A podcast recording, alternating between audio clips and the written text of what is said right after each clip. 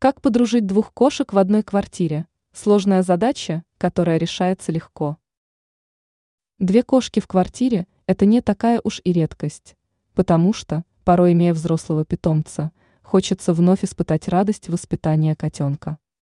А бывает, что речь идет вовсе не о котенке, просто попался кот жалостливого вида, и люди забирают его домой. Здесь важно понимать, что питомец, живущий у вас дома – считает всю территорию квартиры исключительно своей, и любые посягательства на нее расценивает как агрессию. Поэтому новую кошку определенное время нужно держать в отдельном закрытом помещении.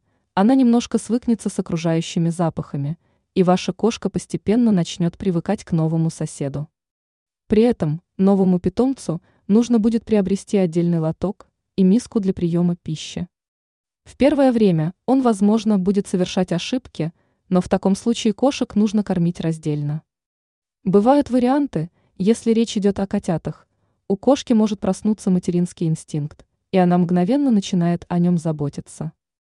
Но это большая редкость, поэтому нахождение двух кошек в одном помещении первое время нужно обязательно контролировать. Со временем они обязательно привыкнут друг к другу, и разделят пространство квартиры на свои зоны отдыха.